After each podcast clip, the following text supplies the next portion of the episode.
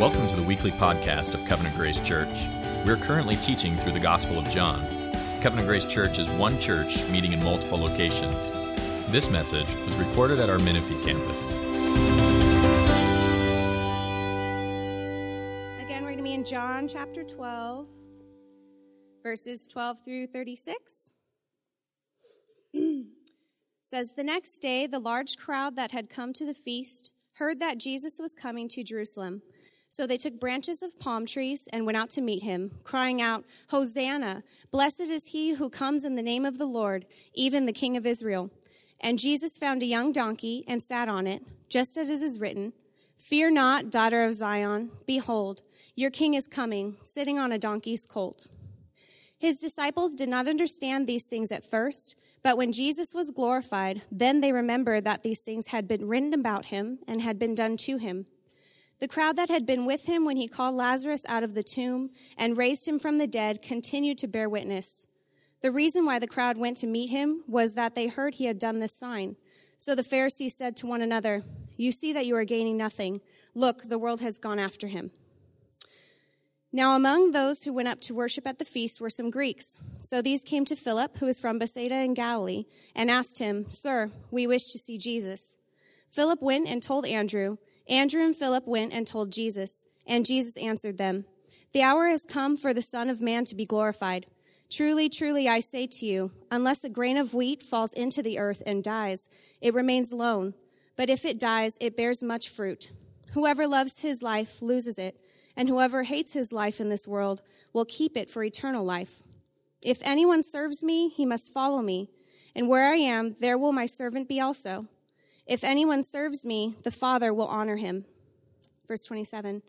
Now is my soul troubled, and what shall I say? Father, save me from this hour? But for this purpose I have come to this hour. Father, glorify your name. Then a voice came from heaven I have glorified it, and I will glorify it again. The crowd that stood there and heard it said that it had thundered. Others said, An angel has spoken to him. Jesus answered, This voice has come for your sake, not mine. Now is the judgment of this world. Now will the ruler of this world be cast out. And I, when I am lifted up from the earth, will draw all people to myself. He said this to show by what kind of death he was going to die. So the crowd answered him, We have heard from the law that the Christ remains forever. How can you say that the Son of Man must be lifted up? Who is this Son of Man? So Jesus said to them, The light is among you for a little while longer. Walk while you have the light, lest darkness overtake you. The one who walks in the darkness does not know where he was going. While you have the light, believe in the light, that you may become sons of light. This is the word of God. Amen. So here we are in John 12, uh, 12 through 36. And uh, this passage this morning, we're going to look at how Jesus um, is a king, and we're going to look at how the cross is about victory. And I think a lot of times when we think about the cross or we look at the cross or you know maybe you watch a movie about the cross, you might miss that the cross is a victory. You might think that it looks like defeat, but I'll tell you guys, this passage is dripping with kingdom imagery as you look through it. There's all kinds of talk about Jesus being a king and the ruler of this world being cast out and replaced by that king. And there's talk about the cross being a glorification of him, which I think is probably an unusual thing to your ears. Um, and I think you're really going to be moved by what's here. And so let's first look at Jesus rolling into Jerusalem. So in verse uh, 12, he rolls in as king. It says, The next day, the large crowd who had come to the feast heard that Jesus was coming to Jerusalem. So they took branches of palm trees and went out to meet him, crying, Hosanna, blessed is he who comes in the name of the Lord, even the King of Israel. And Jesus found a young donkey and sat on it, as it is written, Fear not daughter of Zion, behold, your king is coming, seated on a donkey. When Jesus comes into Jerusalem here, this, this is 33 AD. This is the Sunday right before Passover. We're five days from the cross. And when he comes into that time, which we call Palm Sunday, he's coming in and being greeted by people that are desperate for a king. These, this Jewish crowd is desperate for a king. They've had 100 years of Roman occupation. They've been occupied by all kinds of other governments before that. And it is intolerable to them. You know, it was especially intolerable to a group called the Zealots. You know, they couldn't wait to get rid of uh, get rid of the Romans. And Jesus comes in a time; it's very strategic when they're the most concentrated and the most angry. okay? The, because this is Passover week, and Josephus says, the Jewish historian back then, he said that there could be as many as 2.7 million people in Jerusalem during Passover week. And remember that Passover week is a week to remember how God saved his people from bondage to Egypt. Okay? So you can imagine them thinking, like, okay, let's celebrate. We got freed from bondage to Egypt, and thinking, but we're in bondage now to the Romans. When is God going to do another Exodus? When is He going to free us from this? And so these are a people that are clamoring for a Messiah. What do I mean by Messiah? I mean Savior King. They're looking for a Savior King. They're desperate for some sort of strong leader to come in and make their nation great again. Right? It's like the days, you know, to go back somehow to the days of David, right? When, when the nation was powerful and it was strong, or the days of Solomon when they weren't kicked around. And so they're desperate for this leader. And so in rolls Jesus, right, on a donkey, which is a little odd to our ears, right? And it's not only a donkey, it's the colt of a donkey. So it's like a, a, young donkey, you know? Like you've seen donkeys, they're not real big. I'm a horse vet, I also work on donkeys. I work on miniature donkeys, but this wasn't a miniature one. But this is a young one, you know? This is a, a colt. This is, it says in Mark, it's one that had never been ridden before which is quite a feat in itself. You know, you're going to hop on this donkey that's never been ridden before and, you know, go in in a parade. But Jesus is coming in making a statement. And there is a statement of humility here, but there's also a statement of, I've come to be your king. And we see that in verse 15. Verse 15 is a, a loose quotation of Zechariah. So, Zechariah the prophet in the sixth century. Um, actually, if you guys could turn to Zechariah 9, it would be helpful. It might take you a while to find it. So go ahead and work on that. It'll be worth it. We're going to use it multiple times. But Zechariah, this prophet, 600 years before Jesus, he said this in Zechariah 9 9. He said, Rejoice greatly, O daughter of Zion. Shout aloud, O daughter of Jerusalem. Behold, your king is coming to you. Righteous and having salvation is he, humble and mounted on a donkey, on a colt, the foal of a donkey. And so Zechariah had set the people's expectations that when the Messiah, that great Savior King, came, that was going to rescue the people, that he was going to arrive on a young donkey. So Jesus is making a bold claim here. Here's like biggest gathering of Jewish people. He rolls into the capital city, right? On this donkey, which is basically a big card saying like, I am your savior king. And he does this in the onlooking of the Romans. This is hugely dangerous, okay? The Romans were ruthless in how they treated revolutionaries, right? And so he rolls on a donkey, this dangerous, bold claim to be their rightful king. And what's cool is the crowd knows what he means. You see that in verse 13. The crowd gets it. They know that Jesus has come to be king. And so you see how they respond with the palm branches and the, the crying out of Hosanna and blessed is he who comes in the name of the Lord, even the king of Israel. They know what he's doing. These palm branches, it's interesting, they are uh, date palms, they grow in that area, and they were a nationalist symbol. Not just a national symbol, they were a nationalist symbol. They were used back in the time in the Maccabees when, when Simon the Maccabean in, in 141 ran the Syrians out. So this would be like 200 years before, and they ran the Syrians out of the area. You can read about it in the book of Maccabees. Um, they waved these palm branches as victory. So they're seeing this man come in on a donkey and they're waving these branches saying, This is our victorious king. This is the one that's going to save us. And they actually cry that out. Hosanna means save us now. So they're like, Save us now, save us now. You're the king of Israel. And guys, while they get that Jesus has come to be king, they do not get what kind of king he's come to be. While they know that he's come to bring a kingdom, they are misunderstanding what kind of kingdom he's come to bring. And so do we. You know, I think that this passage has a lot of correction for us because the crowd expects Jesus to lead like an armed revolt like the Maccabees, right? And just get those Romans out of here and, and, and set up his throne there. What they don't get is that Jesus has come to set up his throne, but he's going to do it. He's going to be lifted up to his throne by being lifted up on the cross. And that's going to be a huge surprise and disappointment to many of them. And there's ways of understanding what the crowd was thinking here that I don't think are right. Some people say, well, the problem with the crowd here is that they were thinking Jesus wanted to bring an earthly kingdom, and he didn't want to bring an earthly kingdom. That's what some people will say. He wanted to bring this real political earthly kingdom, and they say, no, no, no. The problem is that Jesus wanted to be in a spiritual kingdom. He doesn't really worry about the things on earth. He just wanted to bring a spiritual kingdom. That's not quite right, guys. By him identifying himself with Zechariah 9, he's saying he does want to bring an earthly kingdom actually a global one. Take a look at Zechariah 9 again. If you pick it up in 10, after it says that he's going to come on this donkey, it says, um, Ephraim, uh, he says, um, I will cut off uh, the chariots from Ephraim and the war horses from Jerusalem. I will uh, break the battle bow and I will cut it off. And it says, He shall speak peace to the nations. He shall rule from sea to sea, from the river to the ends of the earth. As for you also, because of the blood of my covenant with you, I will set your prisoners free from the waterless pit. He has come, Jesus has come to bring a kingdom on earth. He has come actually to bring a, first point, Jesus has come to bring a global kingdom. Okay? You can see that from that passage, from sea to sea, right? From, from the river to the end of the earth. Jesus has come to bring this earthly kingdom. The problem is, is that the crowd, the kingdom that they want him to bring is far too small. Right? They're just interested in a very small piece of real estate. They're very interested in a very small place. Um, they just want Jesus to kick the Romans out so their nation can be great again. He wants to bring an earthly kingdom that's global. They want a kingdom too small. You look at Zechariah 9, it talks about Jesus coming as a, as a global earthly king and removing all wars, speaking peace to all nations, having a kingdom from sea to sea um, to the ends of the earth, and it talks about setting the prisoners free. The problem wasn't that the crowds wanted an earthly kingdom, but that Jesus came to bring a spiritual kingdom. That's not the problem. The problem is, is they wanted a kingdom too small. And I think that's our problem too. I think many Christians are only interested in a Savior that will ease their daily lives right? It's, oh, Jesus, come and get rid of my Romans, right? Kind of a thing.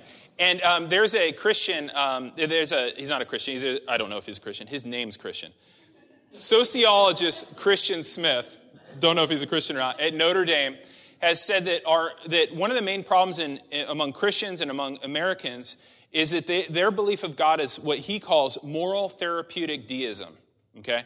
He says most people, most professing Christians believe in something called moral therapeutic deism. It's moral because they believe that just God just cares about if we're right and fair and good with people, and as long as we do that, then we're right with God. It's moral.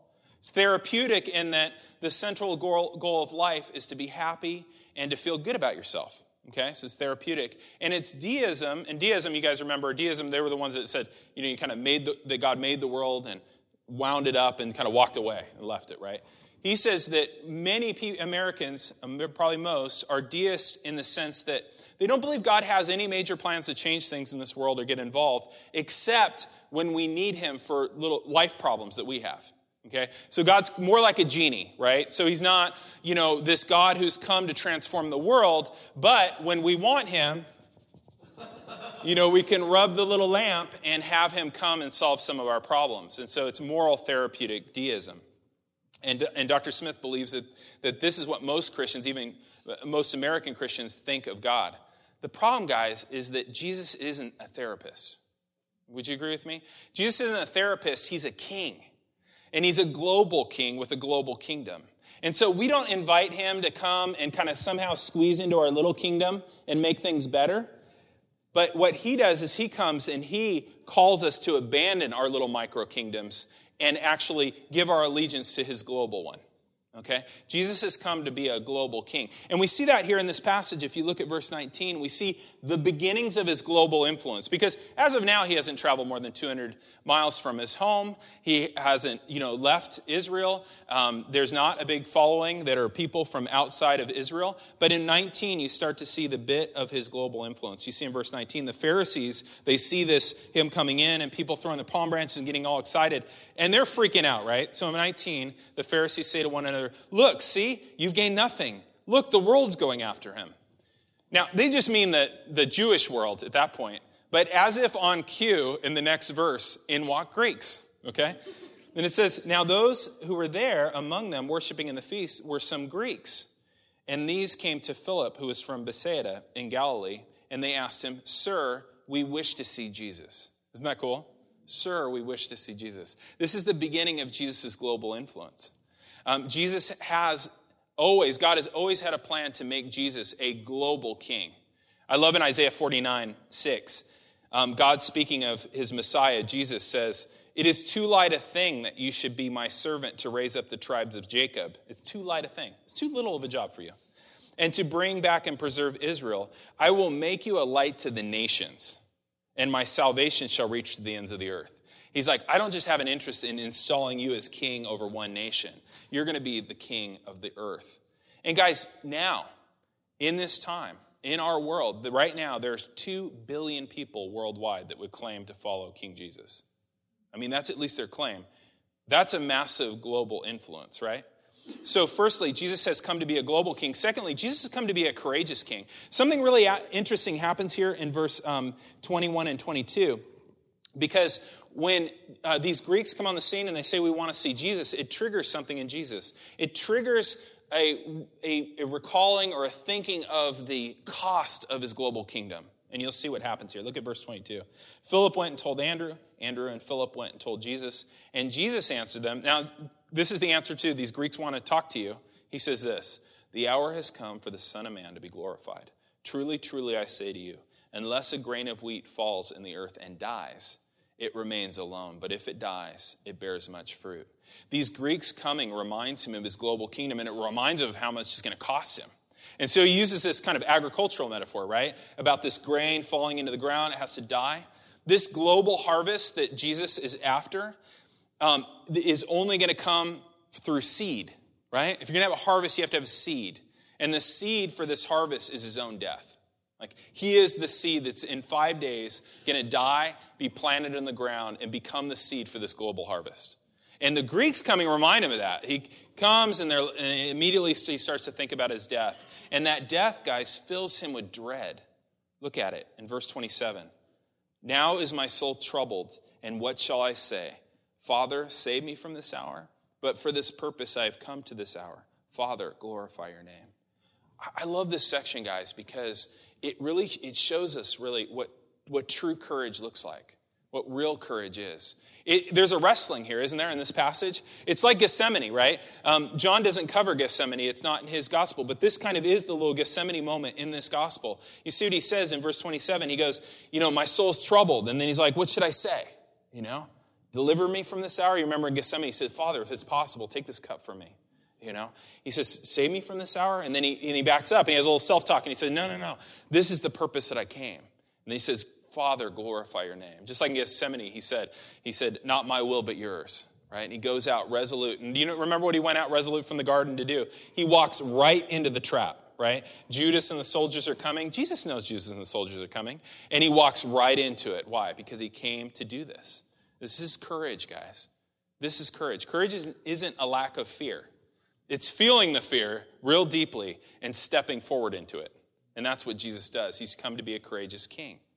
Because the thing the crowds want Jesus to do is so much easier, right? It's so much easier to whip up a group of people and kind of go after the Romans. It would have been easy to do, lots of people there to do that.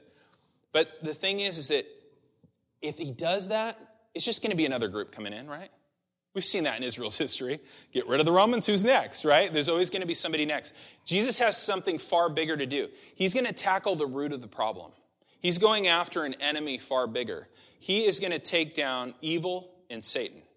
He's come as a courageous king. So he's come as a global king, a courageous king, and then thirdly, he's come as a victorious king. Check this out. Check out Jesus' target. Remember, he's just a guy, so he looks. He's God in the flesh, but he looks like just a man riding a young donkey into town, and this is his goal. Take a look at verse 31. Now is the time, uh, now is the judgment of this world. Now will the ruler of this world be cast out. And if I, when I'm lifted up from the earth, I will draw all men to myself. He said this to show what kind of death he was going to die. Jesus isn't just going to throw, overthrow the Romans, he's going to deal with the root of the problem. He's come into town on a donkey to defeat all evil and Satan himself. Big goal, right? Something harder to do. And you might be thinking, I don't know if some of you guys are thinking this, but like some people, when they hear Satan, you know, they kind of hear it in the church lady voice from Saturday Night Live or something. And, and they might be tempted to think something like, come on, Eric. Satan, really? 21st century. You really believe in Satan? And I'll just say to you guys, um, you guys might think, you know, like you have an education. What are you doing this for? You know? And yes, I do believe in Satan. And you know what's interesting, guys? Most people in the world, if you ask them, believe in a God. They go, yeah, that's where good stuff comes from. Comes from God, right? And yet, for some reason, when you start talking about Satan, they're like, oh, no, no, no, no, that, he doesn't exist, right? But doesn't it make sense that if there is a God and good things are coming from him, that there must be some personal form of evil too? Have you guys read the news? Have you guys looked around? Have you seen your world? I mean, if you look at the radical evil that we see in the world today, and I think it's very hard now. I mean, earlier, maybe 100 years ago, oh, there's no real evil. It's just some people make bad decisions. We look at the world now and we go, like, there's evil, right? And why is it so far fetched to believe that that evil has a life of its own? Doesn't it seem to have a life of its own? Doesn't there seem to be something personal behind this? There is. It's Satan. Jesus has come to defeat Satan and evil and to rid our world of all of that. Um, how does he do it? How is, how is the cross going to be the way by which he's going to defeat Satan and evil? And um, it's interesting to think about. I was thinking about this week. And, and we have to remember that Satan has control in this world because he controls people, right? Satan has control in this world because he keeps people enslaved in his kingdom. And we all were once, if we weren't, were, were believers now, there was a time when we were enslaved in his kingdom, when we were a part of his kingdom of darkness. But if Jesus somehow can deal with our sin, then he can free us from Satan's kingdom. And that's exactly what he did on the cross. On the cross, Jesus paid for our sin so he could transfer us out of the kingdom of darkness, out of the control of Satan, and into the kingdom of God. It says that in Colossians 1. Uh, Colossians 1.13 says, God has delivered us from the domain of darkness and transferred us to the kingdom of his beloved Son, in whom we have redemption, the forgiveness of sins. And so now, after the cross, people are free. Isn't this cool? People are free to escape from the kingdom of Satan and now live in the kingdom of God by trusting in Jesus in Jesus' sacrifice. Isn't that cool? There's a way out now that wasn't there before. And that's in Zechariah 9 as well. If you guys still have Zechariah 9 open, look at the last verse that I read, verse 11. Check this out. So, this is 600 years before Jesus comes. Zechariah said, As for you also, because of the blood of my covenant with you, I will set your prisoners free from the waterless pit. You know, that this king was always meant to be a global king. He was always meant to be a courageous king and a victorious king. That by his blood he would free us. And now people are streaming out of bondage. And we, we see that even in our midst. We see that amongst our friends. We see that all over the world. We look at places like Africa and Asia and we see people streaming out of bondage from Satan to live in the freedom of Jesus. How about you? You know, are you living in the freedom of the kingdom? Jesus has come not just to forgive your sins, but to free you, to free you from slavery to the kingdom of darkness. And so I love this. So you're looking at the cross. The cross is not what it looks like, you know? To anyone that was an onlooker that day to see Jesus, you know, being beat and tortured and nailed to a cross and dying, it looked like, you know, Jesus was losing. But what it's really about is Jesus' victory. If you look at, um, if you look at uh, Colossians 2, it, uh, verse 14, it says that by canceling our record of debt and setting our sin aside by nailing it to the cross, that Jesus has disarmed the rulers and authorities and put them to open shame, triumphing over them. So Jesus' victory was over Satan, evil, um, the kingdom of darkness. And that's why when he speaks in here about his cross, he speaks of it as being glorified. It might be surprised. He says, Now is the time for the Son of Man to be glorified. And you're thinking, wait, that's resurrection, right? Or that's ascension, right? And it's like, no, it's the cross. The cross was his victory. The cross was him winning. He's winning a kingdom for himself. And I just love it because at the cross, evil was doing its worst, right, to Jesus, um, thinking it had the advantage. And instead, Jesus is defeating him. Jesus like used evil against itself. You know, evil did everything it wanted to do and then lost. Satan ended up at the cross not only shooting himself in the foot, but shooting himself in the head. You know, he was defeated, he was knocked down. So on Good Friday, you know, in a couple weeks, we'll have Good Friday. It'll be over at the uh, French Valley campus. I'll be uh, preaching there. And um, you'll, on Good Friday, you see the forces of evil mocking Jesus, right? They put him in a purple robe and they say, Ah, you think you're king. Here's your purple robe. They put a crown of thorns on his head and they mock him and they beat him and they laugh and they act like they're bowing down to him, right? Then they nail him to a cross, and on top of the cross says King of the Jews, right? All very ironic in their minds, right? But all the while, they're enthroning him without knowing. Isn't that cool? As they're mocking Jesus as king, God is making him king. I love that. That just like evil is so irrational and foolish that when it does its worst, it actually shoots itself. You know, that's what happened at the cross. So look at verse 31. Jesus says, Now is the judgment of this world. Now the ruler of this world will be cast out. And I, if I'm lifted up from the earth, speaking in two ways, right? About being on the cross, but also being lifted up and exalted. He says, I'll draw all men to myself. Guys, the cross is the victory of Jesus. It is his victory. And so we see that Jesus has come to be a global king, a courageous king, a victorious king, and then lastly, an eternal king. He's come to be an eternal king.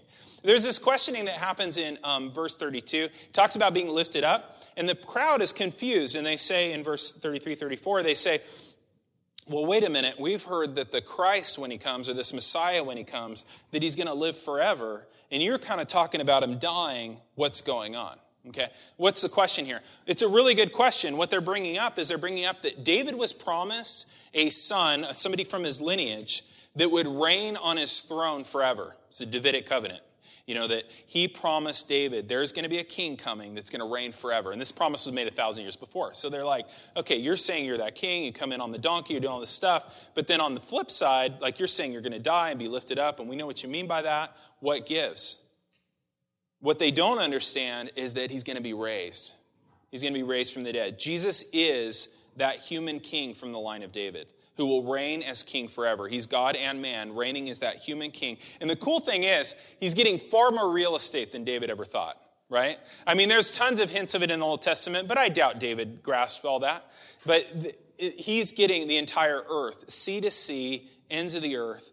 And, and so the crowd wants to know how that's possible, and it's possible by the resurrection.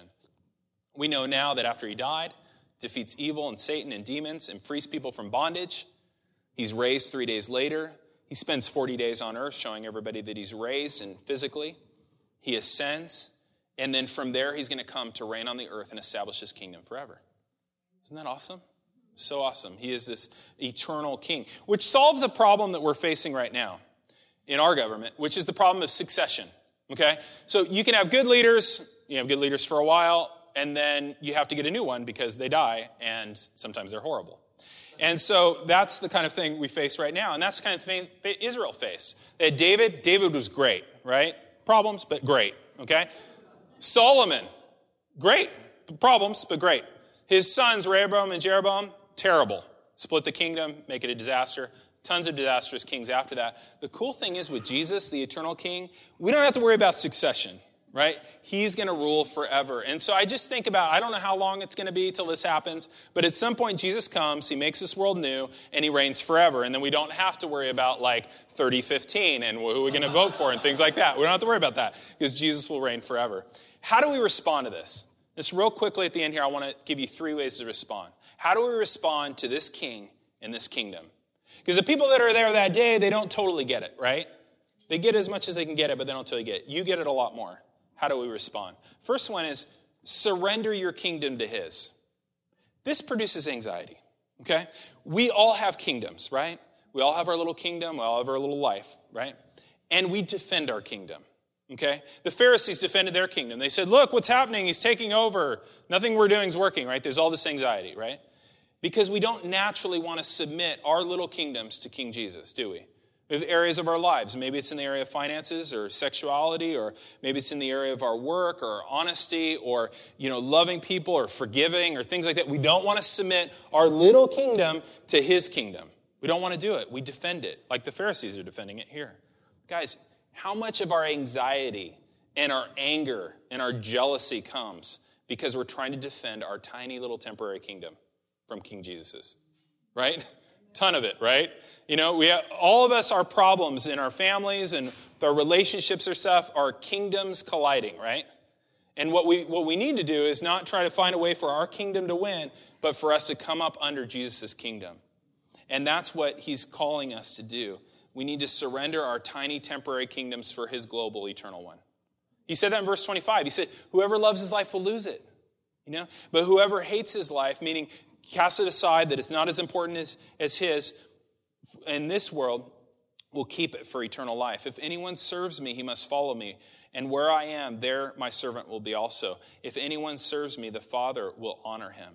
Guys, our kingdoms won't last anyway. Okay? like these things that we're viciously defending are not going to last anyway. Um, Jim Elliot, the missionary who died in South America, he said, um, He is no fool who gives up what he cannot keep to gain that which he cannot lose. Right? That makes total sense, doesn't it? Your kingdom won't last. You need to surrender your kingdom to his. And how fleeting, guys. And let me think about this too. Like, how freeing is it to really say, I'm done with my kingdom? Right? How freeing is it to just surrender your kingdom and say, All right, Jesus, you're my king. I'm going to do what you want now. It's freeing, guys. It's freeing to find our identity, not in what we do, but in His, his kingdom. Um, I love Hebrews 12, 28. It says, Therefore, let us be grateful for receiving a kingdom that cannot be shaken. You know, how much of our shakenness is because we're holding on to our own kingdoms and not opening our hands and letting Him have it. Um, and I, I want to say to you guys here that, who are not yet followers of Jesus, if this sounds good to you, if this sounds good, if it sounds rational, if it sounds like, yeah, you know what, I can't hold on to this anyway. And, you know, look at him. He laid down his life for me. You know, of course I'll lay down my kingdom. If that sounds good to you, I want you to listen very, very carefully to verse 34. Listen to what Jesus says. He says, The light is among you for a little while longer. And while you have light, lest darkness overtake you. Sorry, let me read that again. Walk in the light. Walk while you have the light, lest darkness overtake you.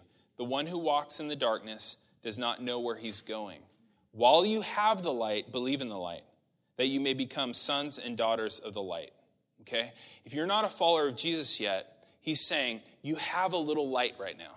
You know, the, the kingdom of darkness is just that it's darkness. And, it's, and you guys can remember, those of you who got saved real recently, you can remember kind of that fog of the kingdom of darkness. It's foggy. You have like really foggy thoughts about God, really th- foggy thoughts about truth, kind of led by emotion, not really knowing like what's what. And then right now you're hearing God's word and you're like, well, that's really clear. Okay, that's light. Okay? That light, Jesus is saying, walk in it, follow it. You know, because the ruler of darkness wants to keep you in darkness.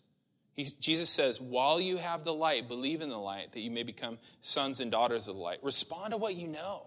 Respond to that little bit of light. And how you do that today is you would call out to God in prayer this morning, ask Him to forgive you of your sins and transfer you into His kingdom. Why not give up your kingdom for a king who gave up his life for you?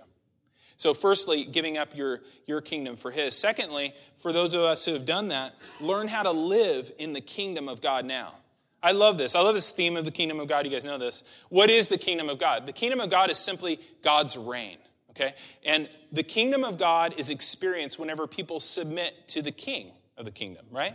And so um, the kingdom is future in that his full kingdom is going to come and, and make all things new, right? That's going to happen. We sing about that. Jamal spoke about that, the passage he was reading. But even now, we can experience the kingdom as our lives are brought under the king.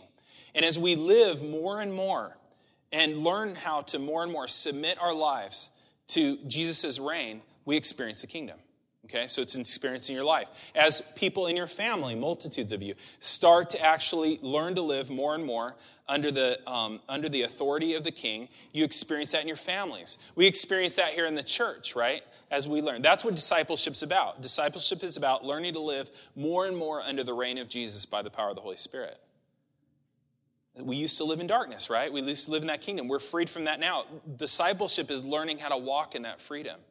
And what happens is really cool is as I start to, as you start to, more and more live under the authority of King Jesus in our lives by the power of the Holy Spirit, the, the kingdom is among you, right? And as some of us in our families start to, and I've talked about this before, but it's like little hotspots, right? You know, like a Wi-Fi hotspot, the little hotspots of the kingdom. And so your family starts to become a bigger hotspot. When we gather and we've, we're making an effort all week and, and today to live in the power of the Spirit and live in His kingdom, this becomes a hotspot that people can come and they can experience a bit of what that future kingdom's like.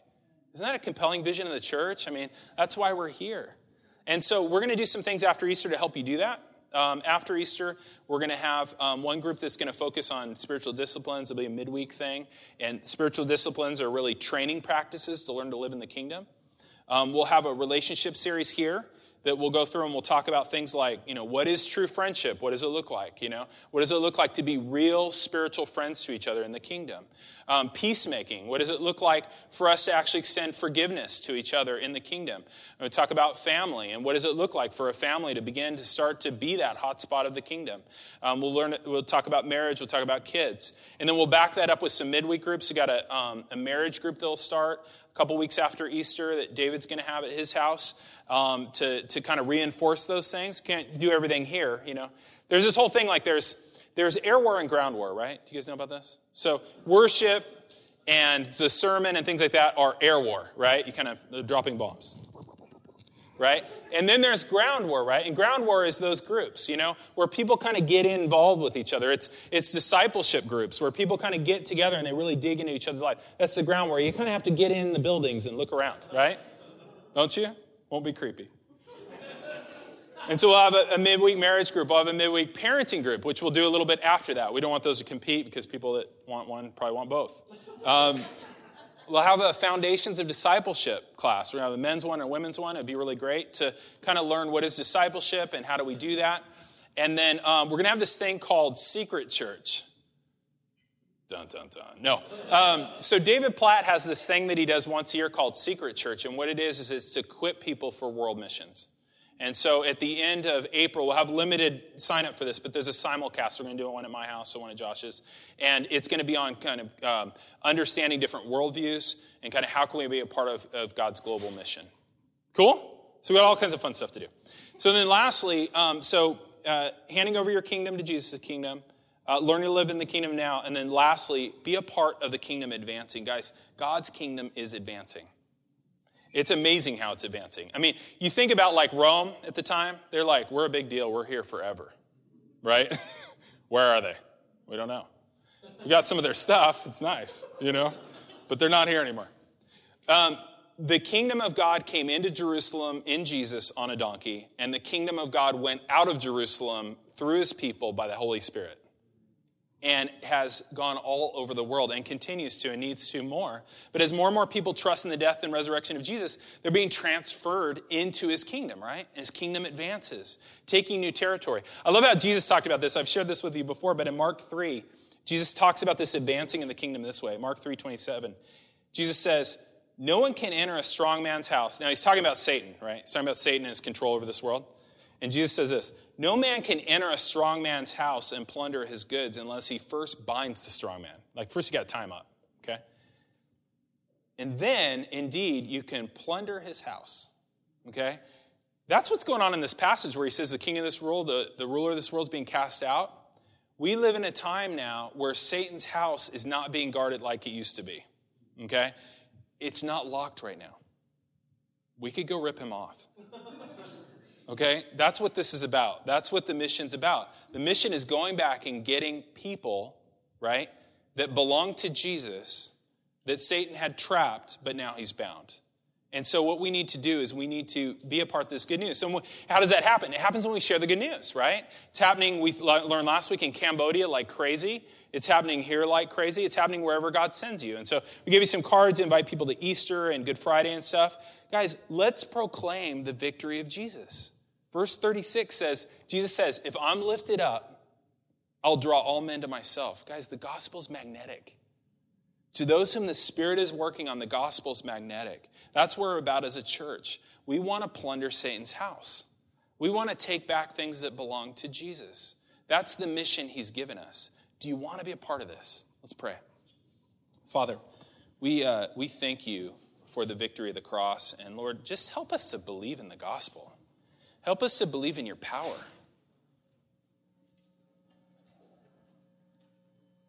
I mean, if we think about what you've done through the Holy Spirit, through your people in the last couple thousand years, it's remarkable. And we focus on the failures and things like that that we have had, and we have had many failures, but Lord, you are building your kingdom. And Lord, we want to be a part of it. We don't want to enter the new world and not have had a stake in the expansion of your kingdom. And so we pray, Lord, give us boldness. Help us to really believe in the power of the gospel, that if we could share simply what your son has done, that you'll change hearts. You'll free them from the domain of darkness. You will um, you'll open eyes. You'll give light. It's something only you can do, but Lord, make us faithful to share it. And Lord, soon, very soon, we know that your son will come again. And when he comes again, he's going to come not on a donkey, but on a white horse. And he's going to come to bring his kingdom here completely. And I love how Thessalonians, Lord, says that when he comes, we're going to go out and meet him. Just like these people met Jesus coming into Jerusalem, we will go out and meet him in the air, and we will always be with you. And we thank you for that, Lord. Give us the boldness that goes with those truths.